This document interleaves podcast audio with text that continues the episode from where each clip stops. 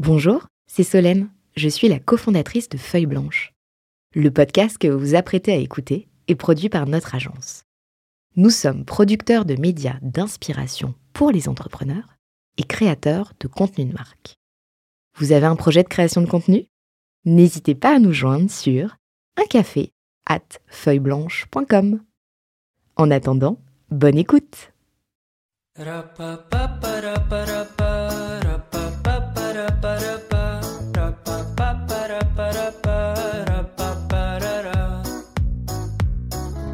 Un nom que l'on peut résumer en trois lettres. Trois lettres presque devenues une marque, trois lettres que tout entrepreneur connaît ou a entendu. Je ne parle pas de Joule, je ne parle pas de IAM, je ne parle pas de NTM, je parle de PKM, Pierre Kosciusko Morizet. Salut. Salut. J'ai le plaisir de te retrouver avec mon compère euh, Renaud Granier et euh, ensemble, on va parler de la folle aventure de la revente de Price Minister à Rakuten. Salut Thomas. Là, on essaie de se reposer salut en Pierre. le- la voix au, au- au rythme. Alors maintenant, on démarre nos émissions avec une musique qui nous est proposée par notre invité pour se présenter, pour partager. De qui Et parle-t-on des bonnes vibrations.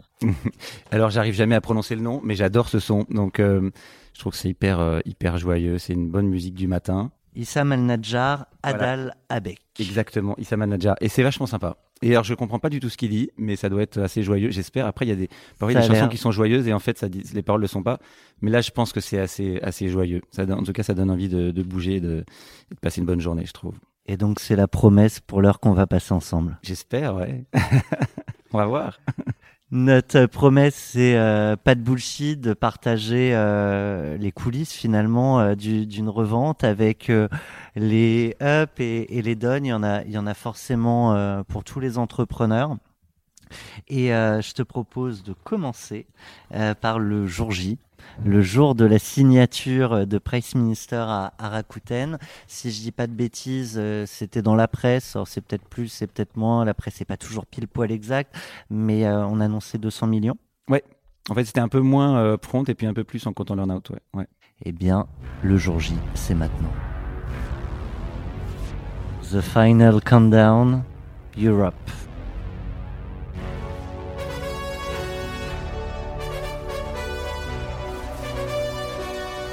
Et là on entre dans la salle de signature armée de nos stylos. Encore à l'époque. à l'époque, ouais, on signait avec des stylos. ouais. Beaucoup de pages à signer. Il y avait quand même déjà des sortes de relures qui permettent de pas tout signer. Euh, mais pas encore de DocuSign ou d'équivalent. Et là, t'arrives euh, comme cette musique en mode conquérant. Il y a encore des doutes. Il y a... Non, j'ai un grand box à gauche, un stylo à droite, une grande cape. Et, euh, et puis voilà. Non, c'est vrai que le, mais le jour de la signature, en fait, on, on est un peu sonné parce qu'on a, on a, on n'a pas beaucoup dormi pendant deux semaines. On a, il y a eu la, due- les due diligence, ça prend plein de temps. Euh, on a passé la nuit, quasiment une nuit blanche avec les avocats et tout. Donc on, on, on réalise pas trop en fait. Alors tu parles de nuit blanche. Tu peux nous parler peut-être de la dernière nuit avant le, avant le closing final?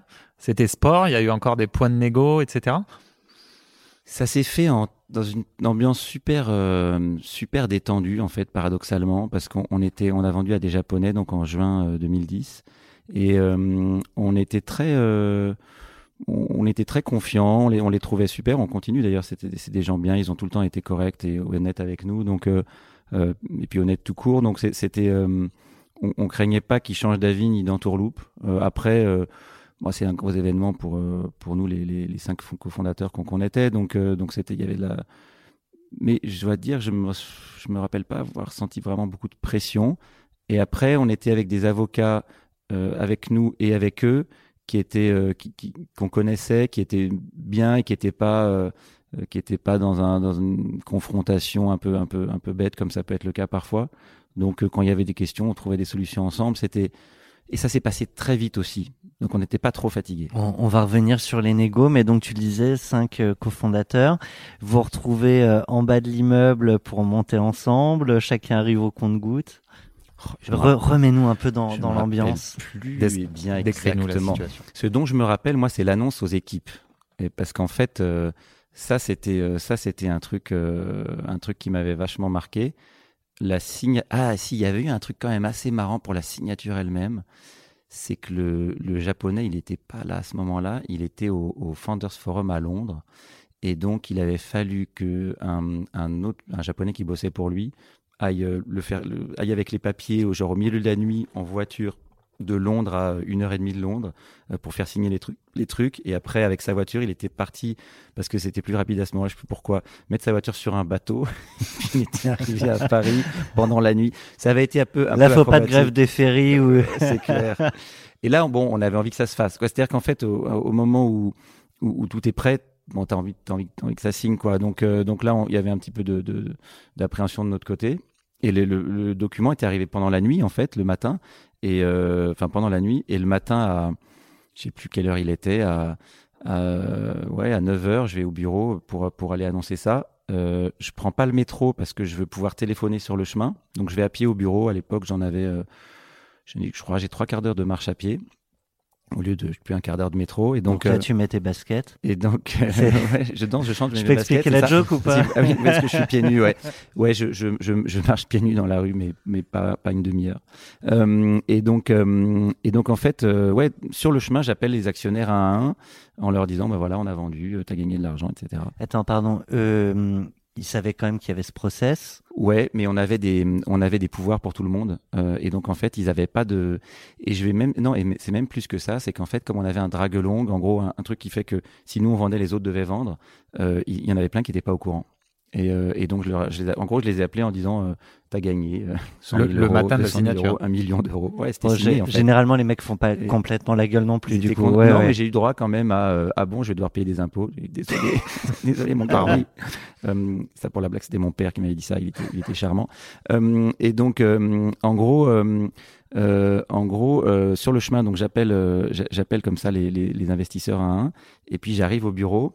Il pleuvait en plus, j'arrive trempé, et puis je dis voilà, on va faire une petite, euh, euh, une petite, euh, une petite réunion générale, et, et j'annonce ça aux salariés. Et c'était un, ça, c'était le moment qui m'a le plus marqué, parce Et que ça, c'était pas prévu. Les salariés n'étaient pas prévenus de cette réunion, de ce point? euh, non, euh, non, non, parce qu'on on était tant qu'on n'est pas sûr, on Donc, pouvait pas, pas leur garanti. dire. Certains le savaient. Euh, on avait un chez Price Minister, on avait donné des stock options, enfin des BSPCE, donc des actions au capital, euh, à tout le monde. Donc en fait, ils étaient tous contents. Ils ont tous gagné de l'argent. Donc, ils ont eu une clause d'accélération. euh, Ouais, exactement. Euh, et ils ont gagné. euh, celui qui a gagné le plus, il a gagné plus d'un million d'euros, donc c'est c'est beaucoup. Euh, ils ont tous gagné vraiment des choses significatives pour eux. Donc donc tout le monde était content, mais un peu surpris quand même aussi. Certains entrepreneurs à ce micro ont évoqué quand même des, des formes de, de déception ou de, de frustration de pas avoir été mis au, au courant. Mm. Là, tout le monde étant euh, partie prenante euh, au résultat, euh, c'était plus simple. Ouais, honnêtement, euh, ils étaient surpris, mais j'ai pas ressenti de frustration. Ce qu'il y a parfois en plus, c'est que tu, souvent tu vois ton concurrent direct, donc euh, tu passes euh, du temps à dire on va les battre, on est meilleurs, etc. Et puis après tu leur vends, alors les gens ils comprennent, ils disent, Maintenant, je crois qu'ils étaient méchants, en fait ils, ils sont gentils.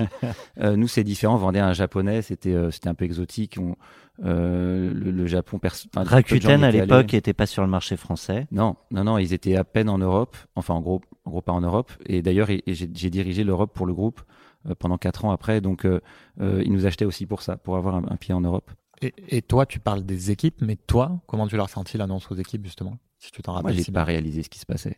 Moi, j'ai vraiment pas. J'ai mis deux ans à réaliser en fait. Ok. En fait, euh, j'étais pas. euh, C'est assez bizarre. J'ai mis même globalement, j'ai mis deux ans à, changer un peu de vie, à commencer à dépenser un peu ce que j'avais gagné.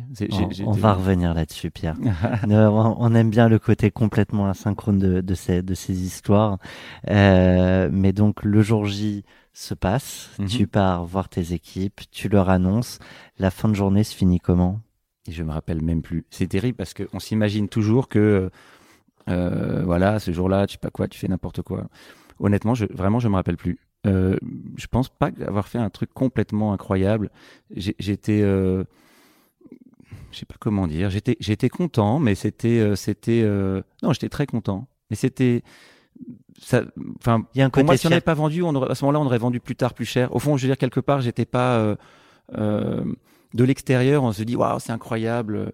Mais, mais quand on le vit de l'intérieur, disons que euh, Price Minister était rentable. On, on s'était- en, en, en 2010, on a, on a fait 15 millions d'euros de bénéfices. Donc, quelque part, euh, bon, on a vendu 200 millions, mais enfin, on, voilà, on- de toute façon, on était bien, quoi. Et en, alors, en même temps, j'avais aucun argent de côté. J'étais pas mal endetté, même. J'avais euh, j'avais 7 millions d'euros de dette personnelle, j'avais rien. Donc je passais de Pour de- la boîte. pour moi, sur moi. Moi moi perso. Oui, oui, non, mais capitalisation c'est de la boîte. 7 millions ouais, sur- pour la boîte. Ouais, je jouais mon appart, j'avais- enfin j'avais rien rien de côté, au contraire, j'étais en négatif donc donc c'était un vrai changement. Mais encore une fois, comme je l'ai pas réalisé tout de suite, je pense que j'ai dû aller boire un verre avec les potes, des potes le soir, euh, comme d'hab. Enfin, je veux dire, Mais on est sûrement sortis, mais je veux dire, T'as j'ai t'as pas- payé ta tournée quand même. Ouais, je pense. Ouais. C'est sympa. Ça Allez, petit euh, flashback, on va retourner aux premières euh, négo, premières peut-être propositions de rachat. Pour parler de toute cette période d'avant, euh, tu as choisi Jeff Buckley, Alléluia, on l'écoute. Tu joues un peu de guitare aussi, Ouais. moins qu'avant. Non, je fais surtout du piano en fait. Et en ce moment, euh, je me suis un peu mis à la guitare pour euh, composer et, et puis pour chanter. C'est plus facile à ramener sur une plage qu'un piano. Ouais, puis, puis c'est, c'est moins, euh, je sais pas comment dire, c'est, c'est moins solennel la guitare. Donc pour composer, en fait, je trouve ça plus naturel que le piano. Mais maintenant, je fais plutôt l'électro. Après, je vais mettre du piano, d'électro dans mes tracks de, et de la guitare dans mes tracks d'électro, mais pas encore. Je dois être sur une version Ouais, live. t'as, euh, ouais. longue intro là. Ouais, ouais. Mais elle est tellement belle. sympa. hein. Et là, ça arrive là, le, le passage qu'on reconnaît.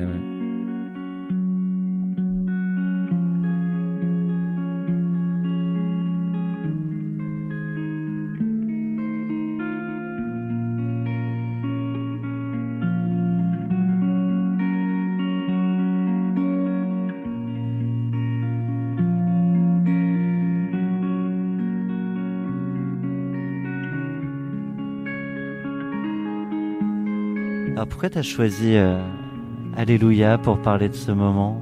Ah, là, j'ai vraiment plein de choses à dire. Ça peut être très long, mais je vais essayer de faire court. Mais euh, On la, a le la- temps. la création, peut-être, on peut démarrer. euh, là, là, sur, euh, mais là, moi, quand j'écoute Jeff Buckley, j'ai pas envie de parler Ouais, dessus. je C'est trop comprends. beau. But you don't really care for music, do you? C'est- Cette version est incroyable. The minor fall and the major lift.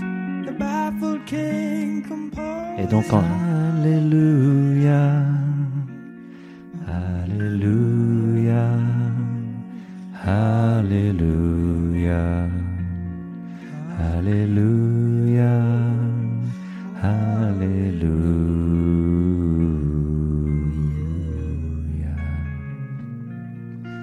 C'est tellement beau. C'est sur la montée moi que je t'attends. Faith was strong, but you Needed proof, he saw her basing on the roof, her beauty in the moonlight over through you. She Tied you to a kitchen chair. She broke your phone and she cut your hair. From your lips, she drew the hallelujah. Hallelujah. Hallelujah. Hallelujah. Hallelujah.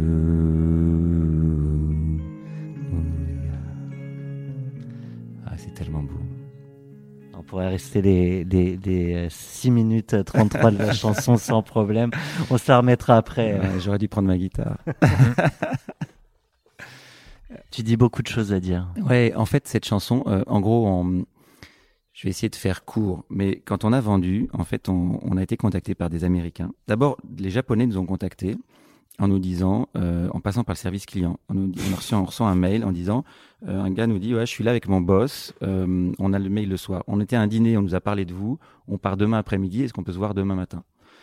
Et on a le truc, on dit bon allez ok. Et puis ils disent ok on vient. Et puis et puis on a une, demi-heure avant le rendez-vous. Ah ben finalement notre patron euh, peut pas, il est reparti avec son jet. Donc bon, ils sont c'est bizarre ces gens-là quand même. Ok donc bon, on les avait pas trop qui c'était de toute façon, donc on les voit pas. Et puis quelques mois après ils reviennent ils nous disent qu'on peut se voir? Ok on peut se voir. Et là ils nous disent voilà on voudrait vous racheter, mais on avait une place de marché de Price Mister où, on permettait aux vendeurs de de, de, vendre, mais que ce soit des vendeurs particuliers ou des professionnels. Et ils disent on veut racheter que la partie vendeur professionnel. On a des millions de vendeurs, on va pas dire aux gens là. Donc on se dit que c'était un peu un peu perché, que c'était pas possible. Qu'on leur dit euh, poliment non. Et puis après des Américains nous appellent pour nous pour nous racheter. Et là on se dit bon on va peut-être appeler les Japonais parce qu'ils avaient quand même l'air motivés. Donc on écrit aux Japonais en disant bon on, on a des, des, des gens très intéressés par nous racheter. Si jamais vous voulez, c'est un peu le moment parce qu'après ça risque d'être trop tard. Et là, ils nous disent, écoutez, on peut pas venir, mais vous pourriez venir au Japon, euh, par exemple, vendredi. Et puis euh, Pierre et moi, mon, mon associé, moi j'étais allé déjà une fois au Japon, j'avais adoré. Mon associé Pierre n'était pas allé. On se dit bon, on peut y aller vendredi. En plus, on passe le week-end. Bon, c'est sympa quoi. Euh, Au pire, ce sera pas perdu. exactement. Moi à l'époque, j'ai j'ai 33 ans. J'ai j'ai jamais, euh, enfin j'ai, euh, ouais, j'ai, ouais, bref, j'ai juste avant mes 30, j'ai 32 ans à l'époque.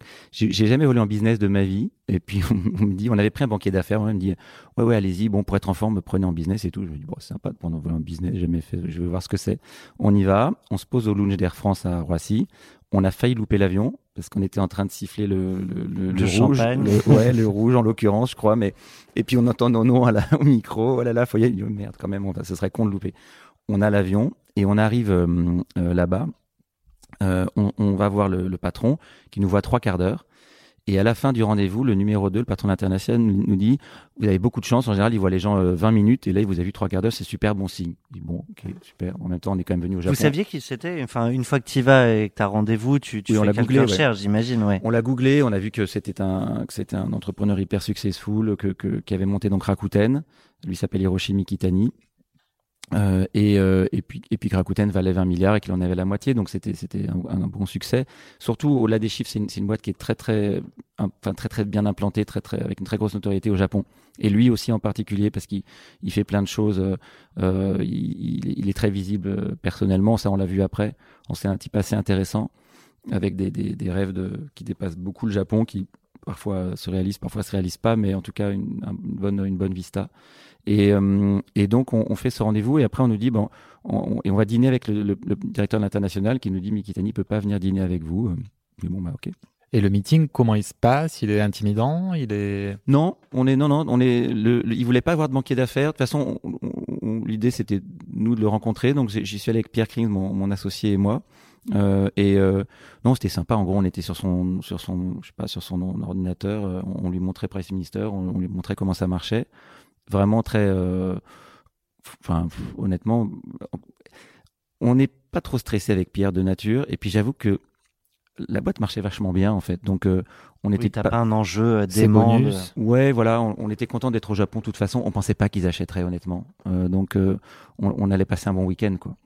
Euh, après, on va dîner. On, on a découvert un plat bizarre où, où- où on ma- mangeait à- à base de, on, on mangeait un œuf cru. Euh, euh, on a passé une soirée marrante. On a bien mangé. Et puis après, le, le patron de l'international toujours nous dit bon, il, il aimerait bien vous retrouver. On pourrait le retrouver au karaoké. Parce que je vais venir après, alléluia. Euh, enfin, Je sais de quoi, je sais, je sais Mais pourquoi je on- raconte tout ça, moi. On, on sait exactement où tu vas, aussi, je crois toi aussi, savoir. Il y a un fil. il y a C'est le deuxième sens. qui nous parle de ça. hein, Olivier, on a parlé déjà. Non, euh, Stéphane Bobo. Euh, je sais pas si tu connais, qui a, qui a Je- vendu. euh, Qui c'est Ouais. il, il avait Ah ouais. mis euh, toute la musique dans nos sonneries de téléphone et il a vendu une deuxième boîte. Bref, à des à des japonais et ça se fait au karaoké. Et, et, et en fait, voilà, on débarque au karaoké euh, et, euh, et en gros, euh, chacun chante sa chanson. Et, et moi, je chante Alléluia. Alléluia, c'est une chanson que je jouais au piano, que je connaissais par cœur. Quand je la chante, je, la, je donne tout, quoi. Les limites, moi, je suis, enfin, je suis hyper ému, limite, je pleure quand je la chante. Et pendant que je la chante, le patron euh, Mikitani, là, il sort de la pièce. Et, euh, et suivi du, donc, du numéro 2, euh, euh, euh, le patron international qui sort. Et puis je me dis, bon, c'est, c'est, c'est bizarre quand même. Je suis en train de chanter. euh, bon, J'ai fait une fausse note, Ouais, je je sais dis, bon, pas. peut-être Qu'est-ce qui qu'Alléluia, ça leur paraît un peu religieux, ou je sais pas, ou je, je chante trop. Ou... et puis, euh, on se regarde avec Pierre un peu, un peu ennuyé. Et donc, bon, je finis la chanson. Là, le, le, le, le numéro 2 revient. Ken, on va l'appeler Ken, ça sera plus simple. Et Ken revient. euh, et il me dit, texto, He likes you very much. He wants to buy your company. Je me suis dit, c'est bon. Sur Allé- sur Alléluia. Et en fait, et en fait, ce qui est génial, c'est que comme les Japonais sont très très euh, hiérarchiques, euh, le, le- en gros, si le grand patron dit qu'il faut acheter une boîte, si, si ça va pas au bout, les autres, les gens en dessous, ils considèrent ça comme un échec. Donc après, les négos, elles sont, elles sont faciles. C'est pas pour dire qu'on a eu tout ce qu'on voulait, mais enfin globalement, tous les gens en dessous, ils voulaient, ils auraient pas fait n'importe quoi, mais ils voulaient acheter la boîte. Et donc ça, c'était en avril, c'était le, le 9 avril. Je me rappelle, c'est la- parce que c'est l'anniversaire d'un pote. Et, et on, on est rentré, euh, on a signé, je crois, le, je sais plus bien, je crois vers le 10 juin. Donc en gros, en deux mois, ils ont fait les due diligence et ils ont, ils ont, et ils ont sorti 200, un peu plus de 200 millions, ce qui est hyper impressionnant. Euh, donc, euh, et ça, c'est la machine japonaise, quoi. C'est les gars, c'est, c'est, une- c'est un peu l'armée. Donc, euh, quand On y va, patron on y va. on y va, on y va. En ordre de bataille. Tout ça au karaoké. Mais Avec un peu de whisky ou pas? Parce que Stéphane avait. avec un peu de whisky, avec tout saké, ce qui va dans un bon karaoké Ouais, saké. japonais, quoi. Voilà. Ouais, ouais, ouais, non, c'était, c'était assez marrant. ouais. Donc tu reviens, euh, tu reviens de ce périple euh, à Tokyo. Ouais. Tu dis, j'ai vendu la boîte sur Alléluia. Non, j'y crois pas complètement, moi. Non, parce que parce que c'est quand même euh, c'est quand même un peu particulier. euh, c'est quand même un peu particulier comme comme comme truc, quoi. Et et, euh, et puis c'est loin, et puis tu reviens et tu dis bon, est-ce que ça va vraiment Est-ce que ça a eu lieu Ouais, il y a un peu de ça. Et puis il savait qu'il y avait les Américains, il y a rien de signé, donc euh, Oui, voilà. on sait pas trop où on en est quoi. Et, et alors, cela dit, les Américains, euh, assez vite, ils sortent du process. Donc, on n'a plus que les Japonais. Bon, il faut pas leur dire. Euh, fallait pas leur dire à l'époque, je veux dire, parce que quand t'as plus qu'un acheteur, le prix, c'est plus le même. Donc, évidemment, bon, il c'est le jeu habituel de, de- voilà, mais Tu sais pourquoi ils sortent? Euh, oui, parce qu'en fait, euh, ils, ils, étaient pas, ils sortent, ils, étaient pas du tout au prix, quoi. En fait, en gros, ils nous donnent des ordres de grandeur de prix auxquels on n'est pas intéressé pour vendre. Donc, on, donc, on leur dit, écoutez, non, ça, ça, sert à rien. Euh, et, les Japonais, on- pareil, on était, on, de toute façon, on n'était pas sûr qu'on, enfin, je veux dire, on vendait pas à n'importe quel prix. Donc, on leur a donné un peu nos conditions, et puis, et puis voilà, soit ils faisaient, soit ils faisaient pas. Et eux étaient super motivés, donc ça s'est, fait assez vite. T'as dit que la négo était euh, relativement facile. Mine de rien, est-ce qu'il y a quelques clauses sur lesquelles il a fallu un peu batailler? Il y a eu euh, non alors il y a eu un truc marrant quand même qui est pas encore la négo mais c'est quand il vient euh, quand Mickey parce qu'il veut qu'on l'appelle Mickey donc Mickey en anglais hein, quand Mickey vient à Paris à un moment on va déjeuner à je crois que c'est à Le Doyen dans un, un 3 étoiles sur les champs là et bon il nous sort des vins que j'ai jamais bu euh, de ma vie euh, même pas depuis d'ailleurs hein, des bouteilles euh, à des prix qui n'existent pas mais bon super bon et là hyper drôle ce qui se passe c'est très très très drôle il y a un serveur qui, euh, mais ça, ça, arrive, mais là, à ce point-là, je crois que c'est jamais arrivé dans ma vie. Il était en adoration de, devant Price Minister, quoi. Et le mec arrive, et il se trouve qu'il y avait une traductrice qui était là. T'aurais voulu le préparer, ça aurait pas été Ah, mais bien fait. j'aurais jamais osé, quoi. Là, c'était énorme. Et il y a une traductrice qui est là, qui, qui et en fait, enfin, en fait, qu'elle est, elle- je sais pas qu'elle est traductrice, mais elle, enfin, elle parle anglais et japonais, et je sais pas qu'elle parle en fait français. Euh, et donc, euh, et donc le serveur et personne, donc elle ils savent tous qu'on sait pas. Et le, le, le serveur arrive et il me dit, euh, oh là là, je trouve ça incroyable de vous rencontrer. Price Minister, c'est vraiment magique. euh, Vraiment, c'est une boîte exceptionnelle. Et alors, il en fait des tonnes et je suis hyper gêné. On est en plus dans un 3 étoiles Michelin. Normalement, c'est pas ça le service. Enfin, je veux dire, c'est sympathique, mais je m'attends pas à ça, quoi. Donc, il est, il est sans aucune retenue. Il me dit, mais est-ce que vous voulez pas m'embaucher? Euh, Vraiment, je m'ennuie ici. Moi, je veux travailler pour vous. Vraiment, cette boîte, en plus, c'est la meilleure boîte du monde. Et j'étais comme ça, je disais rien. Et je, bon, et voilà, et je souris. Je dis, ah, c'est gentil, merci. Évidemment, la traductrice, elle raconte tout après au, à Hiroshi. Enfin, Mickey. Et, et donc, euh, bon, bref, c'était marrant, quoi. Mais sur le coup, et sur le coup, je, limite, je me disais, ça va être trop, quoi. Là, t'as pris 20 millions. Ouais, c'est possible. ouais. J'espère que, tu l'as embauché, ouais. Et à Mickey, on n'avait euh, pas besoin de lui à cette époque-là. tu lui parlais en direct ou c'était via la traductrice? Comment Non, en fait, en fait, non, non, je lui parlais, il parle très très bien anglais. En fait, j'ai une traductrice, mais je il n'y avait pas très tellement besoin de traduire. En fait, elle était finalement là pour traduire quand il y avait du français, mais je le savais pas à ce moment-là. Donc, euh, non, non, on était en anglais. Son père avait été prof à Harvard, lui, il est, il est très anglophone. Tu disais que cette anecdote avait lieu avant les négos? Pendant, en fait, ouais. Mm. Et alors, les négos en tant que tels? Les négos, en fait, on avait pris un banquier d'affaires, mais le- les Japonais voulaient pas le voir. Euh, enfin, Mickey, en tout cas, voulait pas le voir. Il disait, moi, je parle qu'aux entrepreneurs. Donc, en fait, les négos, c'était honnêtement pas très compliqué. Le, le, le, le sujet qu'il y a eu, c'est que hum, il voulait qu'on s'engage à rester très longtemps. Il- C'est un C'est peu quoi la- longtemps? Ouais, euh, Parce que t'es resté idée, lui, quatre on ans à la fin, toute la ouais. vie, quoi. Mais, mais d'ailleurs, c'est drôle. Il y a, il y a un, un- un- un ancien de Rakuten qui m'a appelé euh, il y a deux jours là, qui voulait monter une boîte, il voulait avoir mon, mon avis et peut-être que j'investisse. Le gars, il a été racheté quasiment en même temps que nous. Il, est, il vient de quitter Rakuten. Il a passé 12 ans. euh, et, et c'est marrant. euh, moi, je recommande. Enfin, quand j'ai des amis qui me posent la question, je leur dis honnêtement, rester plus de deux ans chez l'acquéreur, ça me paraît compliqué, quoi. Euh, et moi, je suis resté quatre. Euh, en fait, T'es- voulait. T'étais loqué 4 ou t'étais loqué moins et J'ai- t'as décidé de rester J'étais loqué 5 euh, et j'ai négocié en 4 ans d'être payé mes 5 ans. Parce qu'en fait, les chiffres étaient très bons euh, et donc ils ont accepté ça et on, on a, on a délivré plus que ce qu'on avait dit, donc ça s'est bien passé. Mais, mais hum, c'est là qu'on voit qu'ils sont sympas d'ailleurs, hein, parce Mm. qu'ils auraient pu me dire bah, si tu veux partir, on ne paye pas la cinquième année, c'est la vie. Quoi. Mais l'earn-out euh, était sur 5 ans du coup. Ouais. Ok. Exactement. En fait, ce qui s'est passé, c'est qu'on a, on a senti que si on négociait trop à la baisse l'earn-out, ils, ils auraient l'impression qu'on voulait partir tout de suite. Et donc, en fait, au lieu de négocier à la baisse l'earn-out, on a négocié à la hausse l'earn-out. En fait, c'est, c'est une stratégie de négo un peu de base, mais si tu passes ton temps à négocier le truc que tu veux, tu, tu, tu l'as pas forcément. Quoi. Mhm. Et donc, et donc euh, pour avoir le meilleur upfront, en fait, on a négocié l'earn-out. On n'a pas essayé de réduire la durée. Un petit peu, il voulait 6 ans, on est passé à 5 ans. Mais surtout, on a monté le, le, le, le, montant de l'earn-out sans baisser le, le truc du début. Ce qui fait que finalement, il était gros cet earn-out. Et donc, on a vraiment eu envie de l'avoir. Donc, donc finalement, ça, ça fait qu'on est resté 4 ans. C'est vrai qu'au bout de 2 ans, moi, j'étais un petit peu moins motivé. Je leur ai dit, mais ils voulaient quand même que je sois là. Euh, et donc, euh, j'ai commencé aussi à investir en, en parallèle et à faire un peu autre chose. Mais encore une fois, on a dépassé nos objectifs, donc de toute façon, ils étaient très, très contents. On, on va parler de ces, ces premiers jours euh, chez, chez le repreneur. Euh, sur la partie négo, est-ce que tu as une autre anecdote, quelque chose que tu as envie de partager avec ceux qui nous écoutent?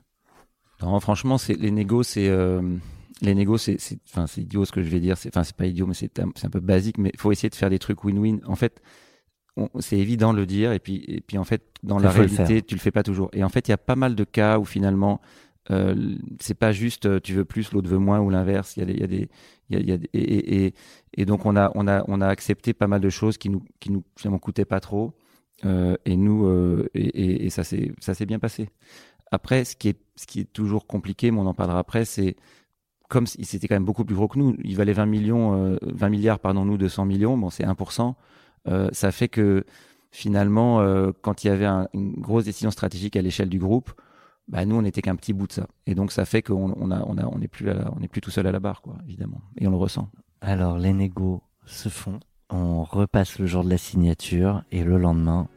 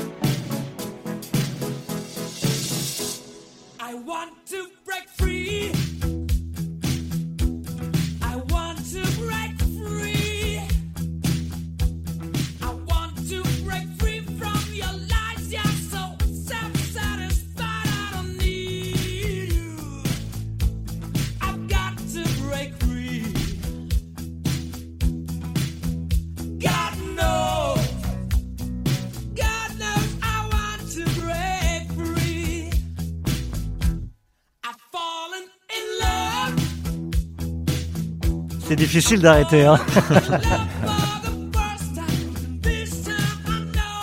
for real. Non, mais en plus nous on a l'image là. C'est incroyable ce clip. Faut le regarder euh, à nouveau. Il est magique. C'est-à-dire quoi, I want to break free? Ouais, ça m'a fait rigoler parce que dans, dans les questions que tu, tu dis, tu, c'est intégration en groupe, etc. En fait, c'est au bout de deux ans que j'en ai eu un peu marre. Au début, j'ai trouvé ça très très exotique. Euh, c'était, les Japonais sont très particuliers. Mickey, il est très particulier au sein des Japonais en plus. Et donc, on, on- il avait un, c'était un, groupe donc très successful. Il, a- il, il avait un, un- une sorte de, de groupe de, enfin, de dirigeants quoi où, il y avait 80 personnes et, et Pierre et moi on, en faisait et mes associés on en, faisait partie aussi donc ça faisait que j'ai fait quatre, quatre voyages par an au Japon pendant, pendant ces quatre ans. Moi j'adore le Japon. Et puis il y avait plein de trucs assez marrants. Il y avait des calls à pas d'heure le jeudi soir, c'était le vendredi matin pour eux. Et donc souvent j'avais des dîners à la maison le jeudi soir et donc j'étais en, en caleçon mais je devais mettre une chemise euh, au-dessus parce qu'il y avait une caméra. Et donc j'allais à l'écran le temps et je parlais le temps, le temps d'annoncer mes chiffres comme ça. Et bon, c'est voilà, c'est marrant à un moment, à un moment on en a marre. Mais, mais au début, bon, qu'est-ce qu'on s'est marré quoi? on, on nous a on nous a pas mal euh, enfin en l'occurrence c'était Stéphane Bobo qui nous parlait de ça ce, cette euh, dissonance dans le groupe japonais où en fait on alors pour le coup lui on lui avait pas mis de traducteur et tous parlaient uniquement japonais que ça avait été très compliqué de de rentrer dans ce groupe et euh, de, de, de choc un petit peu culturel. Euh, tu Ouais. l'as re- tu l'as ressenti, toi, ça? Ah ouais, ouais, ouais, mais des anecdotes, j'en ai, j'en ai à l'appel. D'ailleurs, c'est marrant, Euh, que ça me peu là-dedans. Ouais, ça passe de, de déjà non, en regardant ce clip, je me rapp- enfin, en fait, bon, je, je comprends mieux pourquoi je l'ai choisi parce que c'est devait être inconscient, mais il y avait un truc du cleaning. En fait, il, il avait un truc, Hiroshi Mikitani, il disait, il faut se rappeler tous les jours qu'au début on était une petite équipe et qu'il faut, euh, voilà, faire faire tout ce qu'on peut avec nos moyens. Et donc ça les- c'est une bonne vision non mais, non, mais les principes sont vachement bons. Et tous les lundis matins, on était censé nettoyer les, les pieds de notre bureau en prenant une petite lingette et de, de, de, de, de frotter de haut en bas les pieds du bureau, comme fait assez bien euh, Freddie Mercury. Freddie Mercury. Lui, il mettait pas de chemise. Ouais, ouais, nous on devait garder une chemise, mais mais on devait on devait mettre un name tag. Et donc c'était assez drôle. Il fallait qu'on ait tout, chacun tout, tout le temps notre name tag, donc un petit truc avec notre nom. Donc bon, quand t'es le patron fondateur de la boîte, normalement les gens te reconnaissent à peu près. Mais j'avais mon petit name tag, ça me faisait rigoler. J'avoue que j'ai jamais fait le cleaning des pieds de ma table, ça j'ai j'ai pas réussi, ça m'a ça m'a un peu dépassé. Mais mais mais bon, c'est marrant quoi. Il y avait tous ces tout- toutes ces idées, tous ces petits rituels. Et il y en avait qui nous ont vachement plu. Par exemple, le lundi matin, on devait faire le, le- la Sakai, donc le, le meeting du matin.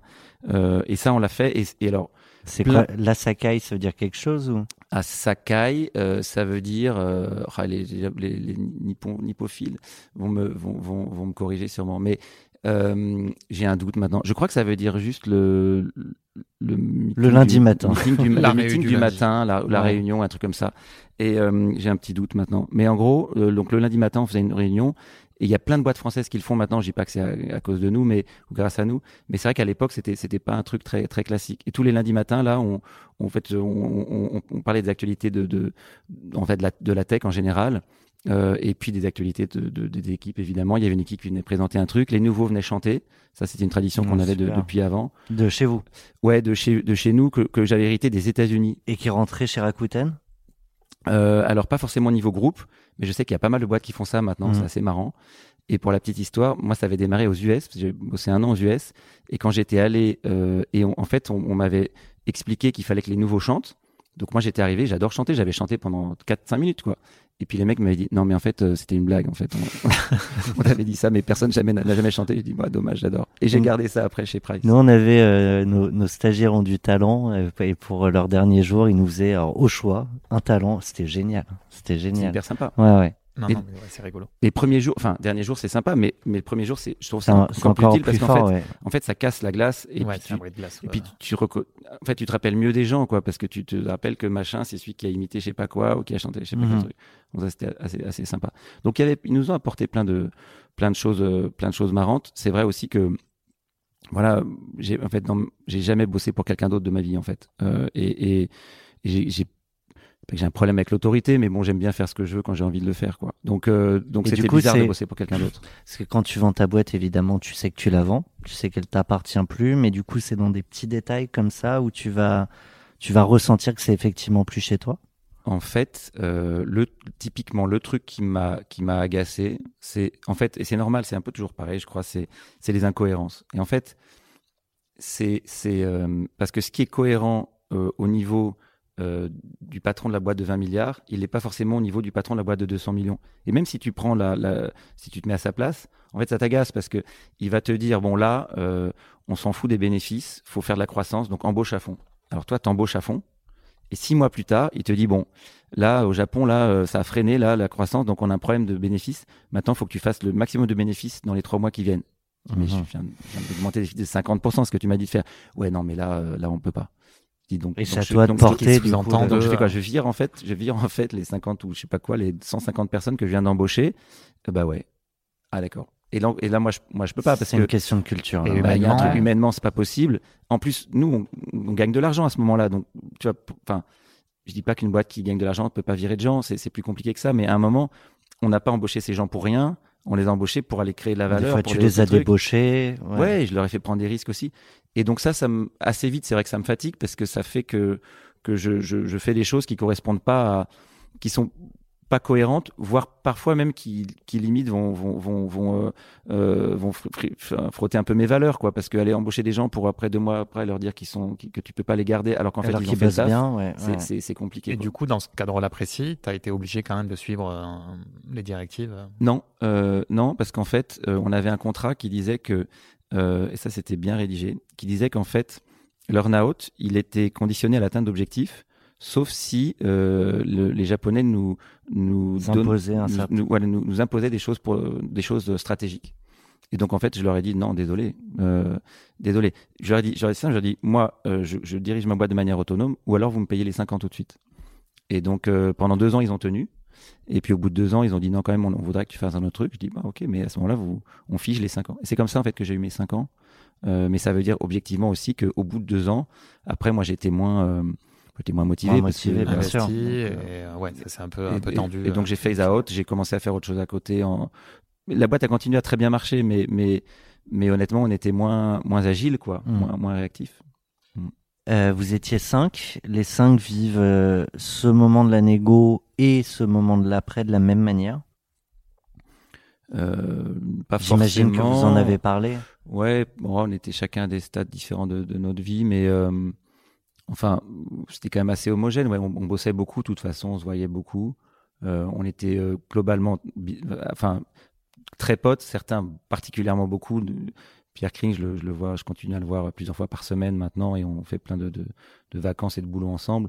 Euh, Olivier Mathieu, je le vois aussi euh, beaucoup, puis c'est mon cousin. Coucou Olivier. Euh, salut Olivier. C'est euh, c'est- mon co-anime sur 40 nuances de Next. Et, euh, et après, euh, euh, voilà, et puis et puis euh, euh, et puis Justin et, Philippe, on, on se voit moins, mais on, s'apprécie beaucoup aussi. Donc on était on était très proches. Après, c'est vrai que euh, le, le en fait peu à peu derrière, on, on, on, devient un petit peu moins proche, en tout cas professionnellement, assez logiquement, puisque chacun on s'investit un petit peu moins dans le boulot. Et donc, euh, bah, on, on- on continue à venir bosser et tout, hein, mais bah, on bosse un peu moins tard, un peu moins le week-end. Et donc, et donc, euh, donc voilà, ça, ça, joue un peu. Mais on a, je pense, tous les cinq vécu le truc pareil, à savoir que c'était, euh, c'était vraiment int- intéressant, c'était une belle opportunité, et puis qu'évidemment derrière, bah, il y avait aussi euh, parfois un peu moins de motivation. Après, c'est quand même un peu différent, je pense, pour moi et pour les autres, parce que euh, moi, j'étais vraiment en première ligne avec le Japon, donc j'y allais souvent, euh, donc j'étais moins là aussi. Et en equity, vous étiez euh, tous les cinq pareils ou non Il y avait des, des vraies différences? Non, alors en fait, euh, au départ, on était trois, euh, Pierre, Nathalie et moi, puis Nathalie est partie assez vite. Pas Nathalie, euh, pas ma sœur, hein, Nathalie, euh, quelqu'un d'autre, euh, Nathalie Gao. Et puis ensuite, il y a, il y a eu Olivier est arrivé très vite et Justin. Et en fait, Philippe, il est arrivé plus tard. C'était notre directeur financier, mais disons, c'était les, les cinq, euh, le cinq, cinq le- piliers, quoi. les cinq piliers à la, à la fin. Et donc Pierre et moi, on avait, euh, euh, enfin, j'ai un- j'avais un peu plus, mais on avait des, des, des montants comparables et les autres un petit peu, un petit peu moins. Ouais. Et du coup, euh, parce que ça, ça peut aussi au moment des négos, je reviens. Alors du coup, là, c'est moi qui suis pas le, le cadre de, de notre format, mais au moment de la négo, comme tu le dis, des fois on n'est pas tous au même moment, au step de vie. Euh, Il y a personne qui dit non, on n'y va pas, on continue, euh, on fait, on fait 15 millions de bénéfices par an, on peut encore faire grandir et se débrouiller. euh. Non, on était assez alignés Ouais. sur la vente parce que, euh, en fait, on voyait, euh, on pensait que c'était un bon timing. Je pense qu'on aurait pu vendre plus cher plus tard maintenant. Après, les valos en plus aujourd'hui sont Mm. rien à voir, donc les multiples sont pas du tout les mêmes. Euh, Pour l'époque, c'était un sacré. euh, C'était une très belle vente pour Ouais. l'époque, ouais. Et c'est vrai qu'aujourd'hui, une boîte de cette taille-là, elle vaudrait, elle vaudrait plus d'un milliard. C'est- C'est drôle. Hein. C'est, c'est après. Euh, le, le- faut dire aussi que l'e-commerce est devenu tellement plus gros, le marché est beaucoup beaucoup plus gros maintenant. On- C'était quand même il y a 11 ans, quoi. Et est-ce que c'était des moments de vie qui vous ont fait vendre ou c'est de dire bah, il y a peut-être un concurrent qui va arriver aussi, il faut savoir prendre son gain maintenant et c'est une belle porte Ouais, ça faisait dix ans qu'on avait monté la boîte, donc c'était un cycle. Euh, après, euh, euh, on, avait du mal à s'internationaliser. On avait lancé l'Espagne, mais ça restait encore petit. Et c'est un des trucs qu'on n'a pas bien fait chez Price, c'est l'international. Pas très bien et un peu trop tard en plus. Et donc finalement, c'était assez cohérent. Euh, euh, et, euh, et puis Amazon était en train de monter. On était plus gros qu'eux quand on a vendu. On était le, le premier en le France. sentiez arriver fort. Euh, ouais, ils avaient tellement de moyens. Ils étaient prêts à, à perdre tellement d'argent durablement sur un pays. Euh, et ce qu'ils ce qu'ils ont fait en France. mhm. Donc, euh, avec des pratiques pas toujours très correctes d'ailleurs, ils ont, ils ont été bon. C'est une, boîte extrêmement agressive de toute façon et très. euh, Que vous avez ressenti en tant que concurrent ou là c'est une Ouais. observation que tu fais non, de- non, quand ils sont lancés en France, ils ont, euh, ils ont, ils ont, ils ont contacté en, faisant, en se faisant passer pour des. Leurs salariés avaient pour consigne de commander depuis chez eux sur notre site, euh, avec des, des, des comptes, euh, pas des adresses Amazon évidemment, euh, auprès de nos vendeurs professionnels pour les contacter ensuite, ce qui est complètement illégal. Mais ces boîtes-là, de toute façon, euh, respectent la loi quand elles ont envie. il y a un procès quoi. Et puis Ouais. voilà, et puis ils payaient pas leurs impôts, et puis, euh, enfin, ils payaient pas leurs impôts. Ils étaient tous domiciliés au Luxembourg, donc euh, Donc une vraie concurrence déloyale. Ouais, mais bon, euh, les politiques s'en foutaient. Et puis, euh, ils, ont mis 10 ans à comprendre. hein. Enfin, maintenant, on parle un peu des GAFA, mais à l'époque, euh, tout le monde s'en foutait. Et donc, euh, et donc, à un moment, bon, tu vois, tu, tu t'en parles, tout t'en ça, parles, ouais. et puis tu comprends que, que, que ça va pas changer, donc, ou, ou pas tout de suite. Et donc, tu te dis, voilà, qu'est-ce que, qu'est-ce que, comment ça va se jouer dans les années qui viennent? Et, et, et clairement, euh, je pense qu'on on a, eu, on a eu raison de vendre. Encore une Mhm. fois, peut-être deux, trois ans plus tard, on aurait gagné plus.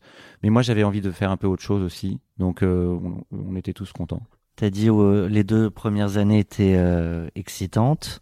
Euh, finalement, tu vas rester quatre. Euh, ces deux ans, ils sont longs. C'est long deux ans. Ouais, c'est long. C'est long parce que parce que toute ma vie, j'ai fait à peu près exactement ce que j'ai voulu faire, quoi. Donc là, tu te et- sens et de plus- contraint, et de plus en plus. Ah bah ouais, je, je, je vais bosser alors que j'ai pas envie, quoi. Hmm. Alors, j'exagère, j'étais quand même. Bon, de toute façon, j'ai toujours- je suis toujours assez heureux, je suis, un, je suis un peu comme ça, moi, mais, mais c'est vrai qu'il y a des jours où je me disais, tiens, euh, aujourd'hui, je préférais faire autre chose. Alors, parfois, j'allais pas au bureau en même temps, hein, je, je, je m'embarrassais pas trop de ça, euh, mais euh, euh, encore une fois, les résultats étaient très bons, donc euh, je, je, je faisais le job, de toute façon. Mais c'est vrai que j'ai j'ai euh, euh, quand même. Non, mais ce que tu vas chercher quand tu montes ta boîte, c'est une sorte d'enthousiasme. Quand tu l'as plus, même si tu atteins les objectifs, c'est quand même moins. euh, Ouais, moins bah, ce qui s'est passé en fait, hein, c'est que moi je voulais être chanteur. Donc euh, euh, j'avais de toute façon décidé d'arrêter de, bosser. En fait, ce qui s'est passé, c'est que comme il y avait ces 5 ans d'earn-out qui ont fait que 4 ans, en fait, je suis devenu investisseur. En fait, j'ai utilisé cette période pour apprendre ce, nouveau métier. Euh, j'avais cofondé Isaïe juste, euh, juste avant, avec quelques, quelques, quelques amis, quelques associés, le fonds Isaïe. Et Avec Jean et David. puis, euh, alors Jean-David nous a rejoint, ouais, juste, euh, il Après dirige le fonds, enfin, Ouais. juste après, ouais, ouais, il est, il dirige le fonds depuis 10 ans, il est, il est génial. Euh, et donc, euh, mais on était avec Geoffroy Roux de Bézieux, avec Stéphane Trépoz, avec Auriel Oyon au, au début, euh, et Christophe Reynaud. Et en fait, le, le, ce qui s'est passé, c'est que j'ai, j'ai, et j'ai créé Kernel, euh, la holding avec laquelle j'investis, avec Pierre Krings, ju- juste avant la, enfin deux ans en fait avant la vente, au moment où on voulait aller en bourse, parce qu'en 2008 on a voulu aller en bourse et puis les marchés se sont effondrés, donc on n'y est pas allé. Et donc en fait, je me suis dit bon, je vais pas faire l'Olympia euh, en même temps que diriger la boîte là. Euh, donc, euh, mais c'était mon idée à l'époque, hein, vraiment. Donc, je me dis bon bah à ce moment-là, vu de toute façon, faut que j'investisse ce que j'ai gagné, euh, bah autant que je le fasse correctement. Et donc en gros, je, suis, je me suis, je suis devenu à peu près mi-temps investisseur. Et donc j'ai appris ce métier qui m'a qui m'a beaucoup intéressé. Et donc c'était pas du temps perdu, donc je, je m'ennuyais pas. En fait, j'étais moitié euh, euh, PDG enfin patron de Rakuten Europe, moitié investisseur. Et puis, et puis à la fin, quand j'ai arrêté, euh, j'ai quitté Rakuten et Price Minister, j'étais plus que euh, investisseur. Mm. Et puis maintenant, je suis, je suis investisseur chanteur, mais, Pas- mais ou chanteur investisseur. C'est rare. C'était intéressant d'apprendre ce, ce métier. Euh, parmi les boîtes dans lesquelles tu investis, alors je sais pas c'était pile cette période, Doctolib, si je dis pas de bêtises. Doctolib, ouais, j'ai investi fin 2014. Ouais. Mm. Et on a un board demain. Ouais. Euh, Bel investissement, boîte. a priori. Ouais, super boîte, super utile. euh, une Ouais, boîte super particulièrement utile. depuis un moment. Là, a Ouais. Ouais, c'est vachement intéressant. C'est, j'apprends plein de choses. Euh, j'espère que, que, que je contribue aussi un peu. Et puis, euh, et puis bon, la boîte est, la boîte est vraiment intéressante. Ouais. Donc, deux ans où finalement tu ne t'ennuies quand même pas, tu investis, tu rencontres d'autres entrepreneurs, tu, j'imagine c'est aussi euh, manière de, de reprendre de l'enthousiasme avec des yeux qui brillent autour de soi. Euh, et arrive le jour J, la fin des quatre ans, tu vas officiellement euh, claquer la porte. Non, je la referme gentiment. Oui, pardon, On est restés bons amis. tout à fait. est-ce qu'il y a un pot de départ Pardon, ouais, le Comment- moment où comment la, ça se passe ouais, ce, Alors, ce euh, dernier jour, il se passe quoi? En fait, ce qui était sympa, c'est que je savais que pour partir, euh, enfin les Japonais ils me laisseraient partir en avant que si euh, en avance que si bah, la transition était, était assurée. Pierre Krings voulait partir aussi, mon, mon associé du, du début et mon, mon- mon meilleur pote. Euh, et donc en fait, ce qu'on s'est dit, et Olivier, lui, il était cofondateur directeur marketing, Olivier Mathieu, et, et ça l'intéressait de, de- de devenir patron. Et donc en fait, ce qu'on a fait, c'est qu'on a, on a, on a fait monter Olivier, euh, euh, et notamment vis-à-vis des Japonais. Et donc en fait, il est devenu PDG quand je suis parti. Et Et c'était il est génial. resté même encore. euh, Il est resté, je crois, 4 ans, ouais, jusqu'en c'est ça, 2018. ouais. Lui, il avait envie de, de faire ça. Il n'avait pas cette expérience-là avant. Euh, Les Japonais lui faisaient confiance et ils avaient raison. Et donc, euh, donc c'était parfait. En fait, euh, donc ça a été hyper, euh, hyper, euh, Assez hyper fluide, smooth, ouais. hyper Ouais. fluide. Euh, on a fait un pot de départ, comme on faisait pour tous les gens qui partaient. De toute façon, on a toujours fait des pots de départ parce que c'est sympa. Et t'as chanté Et- pour le et- dernier jour? Je sais plus, probablement, ouais. Quand je peux, je chante de toute façon. tu, tu, tu as pas le souvenir de quand tu fermes pour la dernière fois la porte de la boîte? Non, ce dont je me rappelle, c'est que ce qui m'a manqué, c'est après, ça m'a manqué de. je me suis senti un peu, un, ouais, un peu seul. En fait, il y a un truc assez génial quand tu as monté une boîte, c'est que tous les jours, quand tu, enfin les jours où tu vas au bureau, en tout cas, tu, tu vois plein de gens qui, qui te sont plutôt reconnaissants en fait. Euh, en gros. En gros, si tu à peu près sympa, euh, bah, ils se disent, euh, voilà, le gars qui a monté la boîte euh, dans laquelle je bosse, a priori, bon, ils étaient contents d'être là, sinon ils seraient partis. On est dans un, dans un secteur où où il y a le plein emploi dans la tech. Donc, je veux dire, les gens, quand ils bossent sont dans là, une boîte, qu'ils sont contents d'être voilà, là. e- exactement. Donc, a priori, ils- ils sont contents que tu aies monté la boîte, puis ils sont contents d'y bosser. Donc, ils sont contents de te voir. Donc, donc, en fait, tu passes ta journée à voir des gens qui sont plutôt contents d'être là, contents de te voir, souriants, euh, plutôt sympas, parce qu'en général, on embauchait plutôt des gens qu'on trouvait sympas, et, et, et puis en général aussi intelligents, honnêtes, etc. Donc, en fait, tu, tu passes ta journée à, à recevoir de l'amour, et bon, à en donner aussi. Et donc, quand tu plus ça, en fait, ça, ça, te, ça, ça te manque un peu. Après, euh, j'ai gagné beaucoup, beaucoup de liberté. Euh, j'ai adoré la liberté. Mais c'est vrai que ça, ça, ça a fait un vrai changement. hein. Et euh, une nouvelle vie va s'ouvrir à toi. Alors, je voudrais te faire découvrir euh, Beerfoot. Alors, c'est euh, Shimon et PKM, je sais pas si tu connais. C'est le tube de l'été 2022, non? Ah Ouais, on vient de, on vous l'a pas sorti encore. D'ailleurs, c'est, c'est, c'est- Ah, on l'a en, pre- en première. ouais, Ah, j'adore. Exactement. Je pense que ça sort en février a priori.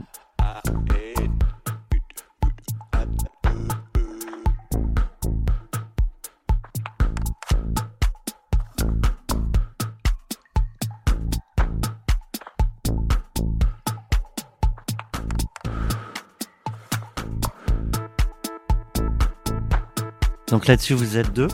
Ouais. C'est à écouter dans quel contexte? Ouais, Partout. c'est pas mal de la musique pour danser. Mais euh, moi, j'adore l'écouter un peu partout, mais ouais. Euh, moi, je vois bien ça pieds nus sur une plage avec euh, du gros son.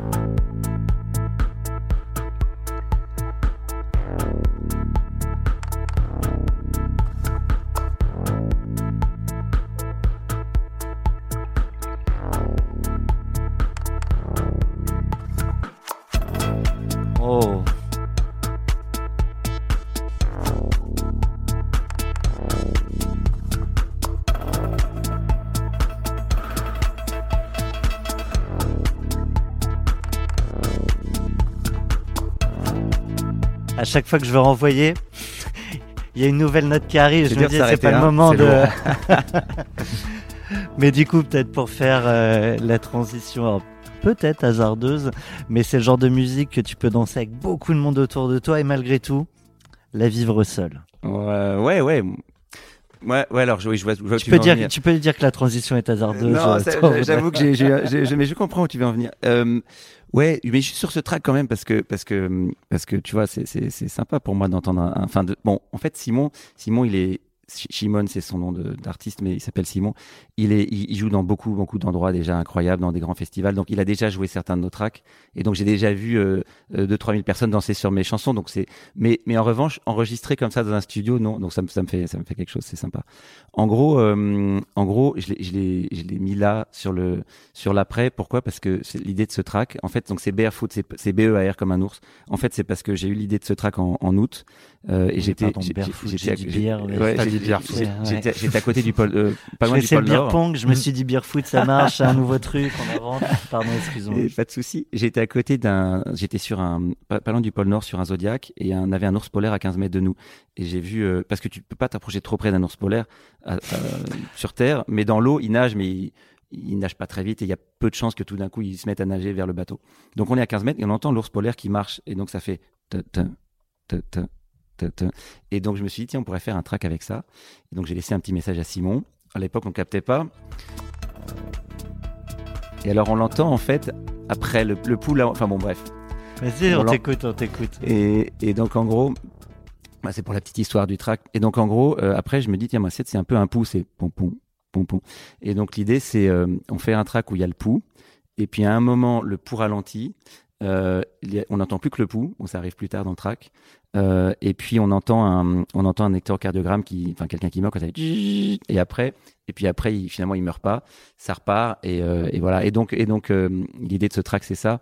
Et donc comme tu disais le, le- un peu l'après, pour moi ce track c'est ça, c'est un peu la, c'est un peu la renaissance. Et puis ça incarne l'après puisque bon, C'est aussi. L'après, c'est aussi faire des voyages au pôle Nord, quoi.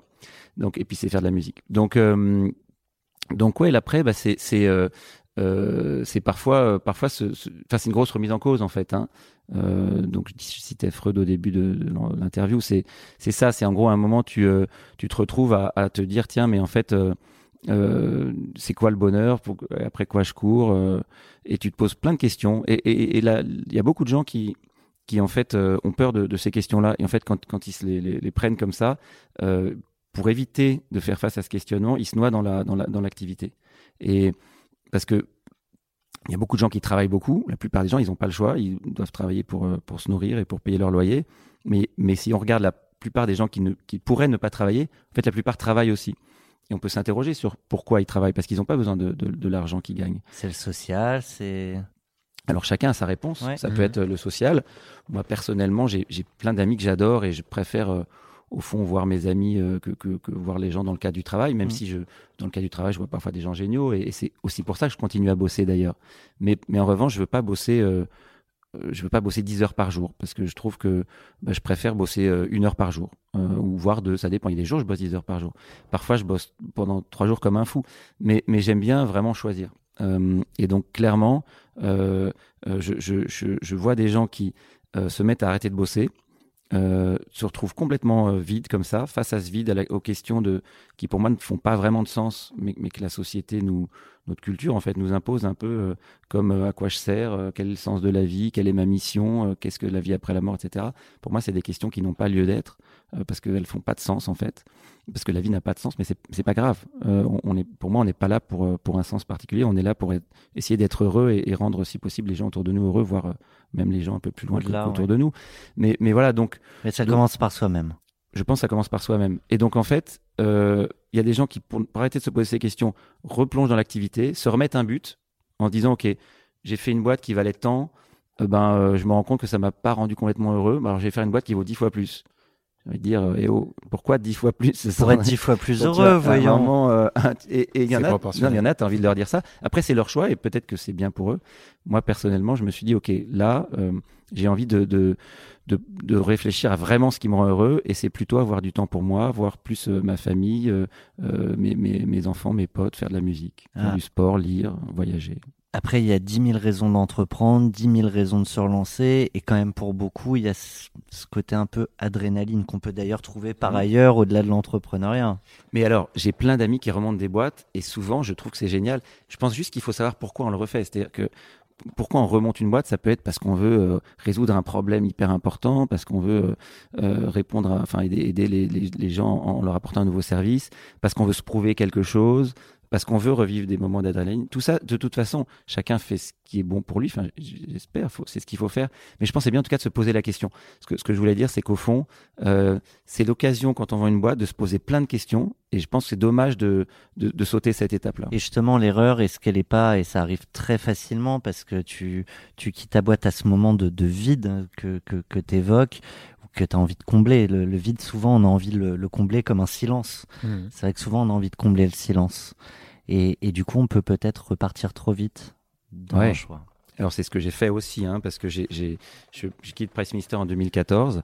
Et là, je me dis, bon, en fait, le, le, le- j'ai pas vraiment envie de remonter une boîte. Mais si je devais vraiment remonter une boîte, il faudrait que ce soit avec mes meilleurs potes, qu'elle puisse valoir 10 milliards, parce que tout le monde parlait de licorne, moi je vais faire une décacorne, et surtout qu'elle soit utile euh, et globale. Et donc, on, on a embauché euh, euh, 12 personnes, et on a, euh, avec, euh, avec mes trois meilleurs potes de, de l'époque, et on a, on a euh, en fait embauché une équipe pour chercher l'idée de notre prochaine boîte. Et au bout de deux ans, on s'est rendu compte qu'on voulait pas monter de boîte. Donc, on a tout arrêté.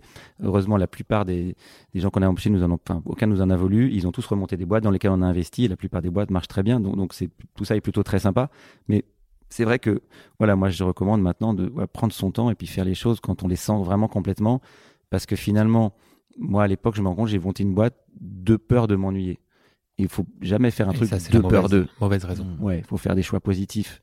Et, et, et dans la vie, maintenant, à chaque fois que je suis en train de faire un choix un peu négatif, au sens où je fais quelque chose parce que j'ai peur de faire autre chose. ou Face à une contrainte. et ouais, il faut faire quelque chose parce qu'on en a envie, quoi. Quand on peut se le permettre, encore une fois, il y a des fois, non, on n'a pas le choix, mais quand on a le choix, bon. Ok, très bien. Alors Pierre, pour parler de cette nouvelle vie qui à ce moment-là euh, s'offre à toi, euh, on a une question de notre partenaire euh, chez Neuflis OBC, Christine, que tu connais très bien, que je te propose du coup peut-être de nous présenter. Avec plaisir. Donc Christine Boucher, Christine, je la connais depuis euh, 12 ans euh, et c'est, elle est euh, banquière privée chez Neuflis OBC et on s'est rencontrés quand j'étais en train de lever des fonds et j'avais besoin en parallèle euh, de lever un peu d'argent à titre personnel. Quand, quand Pierre, tu connais quelqu'un comme ça qui t'a suivi pendant autant de temps, est-ce que tu ne crains pas la question qu'elle va te poser? Non, non, non, elle est sympa Christine. Je, je- au contraire, j'ai, j'ai, j'ai hâte. Écoute Pierre, hein, euh, je, je, je m'intéresse toujours euh, non seulement évidemment à, à la partie, j'allais dire, plus corporate de mon métier, puis euh, il y a un aspect plus privé qui, qui rentre dans notre champ euh, de banque privée. Et c'est vrai que concernant les entrepreneurs, dès lors qu'ils vendent leur société, euh, il y a toujours un moment plus compliqué, euh, en tout cas que j'appelle le syndrome de la euh, page blanche. Qu'est-ce que tu pourrais me dire euh, effectivement de la tienne? Alors moi, je le ressens surtout quand je fais de la musique, ça. Mais, mais, euh, mais sinon. euh, Comment as-tu non, vécu plus, plus la sérieusement, ouais, c'est bon, c'est un thème, euh, un thème. euh, Enfin, on peut en parler pendant des heures. Il y a même régulièrement des gens qui, qui me qui m'appellent en me disant tiens comment tu l'as vécu? Parce que Mm. je suis en train de le lire etc. Euh, c'est en gros on, on- on se donne un objectif, euh, on se dit qu'une fois qu'on l'aura atteint la vie sera vachement bien. Pour peu qu'on se le dise, la plupart des gens réfléchissent même pas à ça. Ils Mm. disent juste je veux euh, développer ma boîte, faire un gros truc, peut-être le vendre un jour, etc. Et le jour où ça arrive, évidemment, on se rend compte que en fait c'est pas ça qui rend heureux. Et donc, euh, euh, soit on est, euh, enfin parfois, parfois on se, on se dit juste que c'est que c'est pas grave, et on se remet un autre objectif et on Mm. repart dans une course et on répond finalement pas tellement à la question. Euh, soit on se dit bah tiens, mais en fait, faut peut-être que je ré- réfléchisse un peu au sens de, de ma vie, en tout cas, voilà pourquoi je fais ça et à, et à quoi ça me sert. Et c'est l'occasion de citer Freud, parce qu'on cite pas assez Freud. Et Freud, il disait, alors j'ai pas les mots exacts, mais il disait, euh, j'envie mes, mes, mes patients euh, qui ont, euh, qui sont, je sais pas quel terme il employait, mais qui sont, enfin, qui ont, qui ont, qui ont de la fortune, qui sont, qui ont de l'argent, parce qu'au moins ils savent que c'est pas là-dedans qu'on peut aller, qu'on doit aller chercher le bonheur. Et ils vont Mm. chercher, ils peuvent dès maintenant aller chercher ailleurs. C'est un peu ça, c'est-à-dire que tant que tu es tendu par la, la, la, la quête d'un, d'un, d'un- enfin, la, la recherche d'un objectif, l'atteinte d'un objectif, tu, tu penses que ce truc-là va t'apporter quelque chose, et donc finalement, c'est un côté assez reposant. Euh, et, et en fait, bah, une fois qu'on l'a atteint, voilà, on, on doit aller chercher ailleurs. Euh, et, et ça peut créer un petit vide, mais c'est intéressant parce que ça permet de se poser les bonnes questions. Mm. Je me rappelle d'un entrepreneur euh, qui avait fortement réussi, sa boîte valait un milliard, tout le monde disait de lui que c'était une grande réussite, et puis en fait, je lui dis, mais du coup, par curiosité, est-ce que est-ce que tu es heureux? Ça m'a toujours questionné. Et il m'a dit, bah alors, oui, on dit que j'ai réussi, Hmm, j'ai quand même des gros regrets. Euh, ma femme m'a quitté, mes enfants me parlent plus, j'étais pas 500 millions. J'étais quoi? J'étais pas 500 millions après. Ah, Ouais, non, c'est sûr, ouais. Après, je pense pas que ce soit. J'espère qu'ils qu'ils sont pas partis et qu'ils lui parlent pas plus juste parce qu'il a réussi. Mais c'est sûr que le, il y a un moment où, où faut pas se tromper d'objectif, quoi. Et, clairement, euh, l'argent, l'argent, de toute façon, a une rentabilité euh, décroissante. C'est-à-dire que, et dans toutes les études sur le bonheur, on le voit. C'est, plus compliqué d'être heureux quand t'as rien, ça c'est sûr. Mais, une fois que tu t'as, t'as de quoi subvenir à tes besoins de base et voir un peu plus, l'argent que tu as en plus, il, il contribue que marginalement à ton bonheur. Voire il y a des gens à qui ça, pour lesquels ça contribue pas au bonheur parce que ça leur crée plus d'angoisse euh, pour savoir La comment s'en occuper. Ouais, les banquiers comme Christine les appellent tous les jours, ils savent plus quoi faire. Euh, la peur de perdre, faut quand même être un peu, un peu, un peu mal cortiqué, je pense. Que- comme vous avez vu, Cash Out, c'est une émission en musique, y compris avec les sonneries de téléphone de Christine. Ça, c'est ta sonnerie aussi? Ah ouais, mais t'es un orchestre à toi toute seule. C'est incroyable.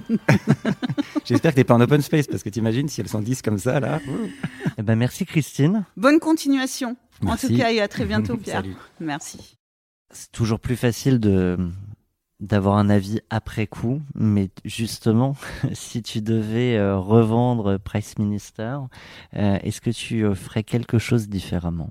Non, mais moi, je ferais rien de différemment de ma vie. Je suis tellement heureux. Et, et, et de toute façon, c'est bon, une manière de pas répondre à la question, évidemment, mais, mais, mais c'est vraiment pas une question que j'aime, me poser parce que, je parce que être dans le passé, ça sert à rien. Mm.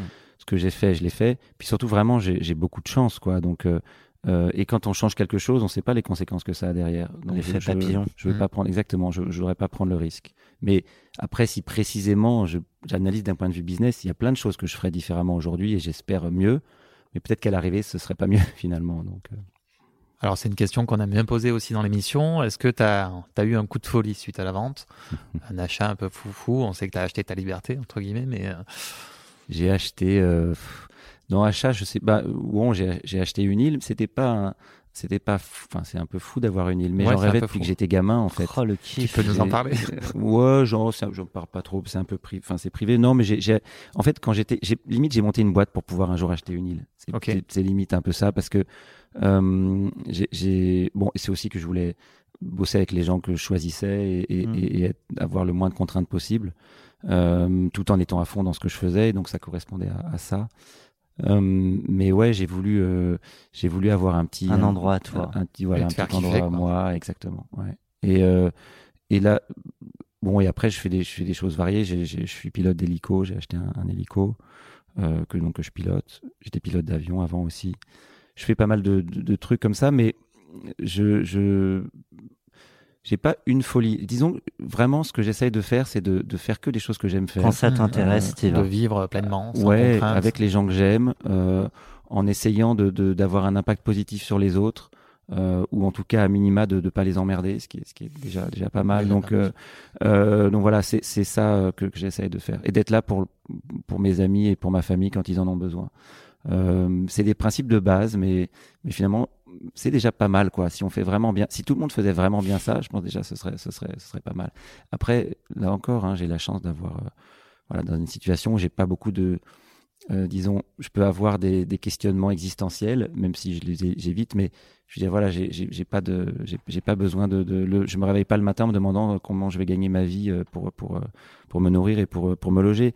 Mais mais c'est vrai que que malgré ça, il y a pas mal de gens qui se posent pas les, ces questions de base, je trouve. Mm. Et pour moi, c'est ça, c'est être, être heureux, pas avoir trop de contraintes qui m'embêtent, aider les gens que j'aime, euh, leur faire vivre des bons moments aussi. J'aime bien créer des moments. euh, des moments sympas, que ce soit des voyages, euh, Dans le partage. Ouais, voilà, ça peut être des, des beaux moments, ça peut être de la musique, ça peut être des, des fêtes. À la ça fin, c'est ce qui reste. Ouais, bon, non, à la fin, il reste rien, hein, mais c'est pas grave. En tout cas, euh, si t'as pas besoin euh, d'argent pour te nourrir sur une île, il y a potentiellement la pêche et on peut peut-être trouver des homards et les faire cramer. Euh, pour euh, nous parler de la manière dont tu as fait la fiesta euh, après la revente, tu nous as euh, proposé Burning Lobster. Yes. Oh, Et alors, c'est un petit groupe là qui est en train de monter. Euh, je sais pas si euh, tout le monde le connaît. C'est euh, Shyman and PKM. Et euh, je vous propose euh, qu'on qu'on se quitte là-dessus. Est-ce que celui-là, il est déjà sorti? Non, en fait, en fait, tout ça, sort. non, tout ça, c'est la l'exclu. Ouais, ça sort très bientôt.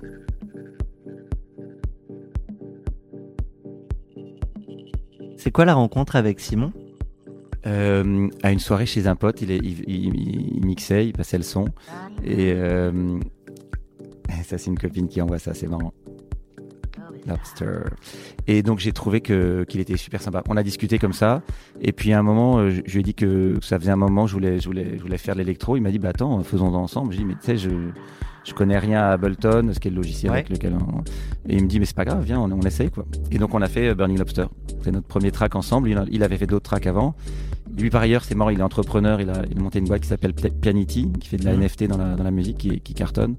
Et, euh, et donc, euh, et donc euh, quand il n'est pas en train de monter sa boîte, il, il prend un peu de temps pour faire de la musique avec moi. Et c'est bon, c'est- on s'éclate, c'est très sympa. Et on en fait tout à l'heure encore.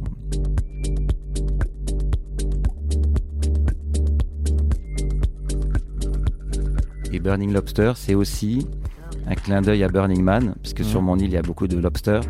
Et donc tous les ans, je fais une soirée sur l'île où on est une petite centaine et euh, que j'appelle Burning Lobster. En fait, on a composé la chanson Mini à ce moment-là. euh, sur Ouais, tout petit, tout petit. Hein. Ouais, mais pas 80 000. Euh, ouais, non, juste, c'est juste le nom qui est. Tu bon, brûles bon. du bois ou pas à la fin? Il y a On une brûle un statue, homard, ouais, c'est ça, ouais, ouais. Ouais. Mais un homard en bois, ouais. Les vrais homards, on les mange. On peut la laisser jusqu'au bout, celle-là? À fond. Top exclu. Merci beaucoup, Pierre. Merci à tous un plaisir. Très beau moment. Merci Renaud, merci Thomas.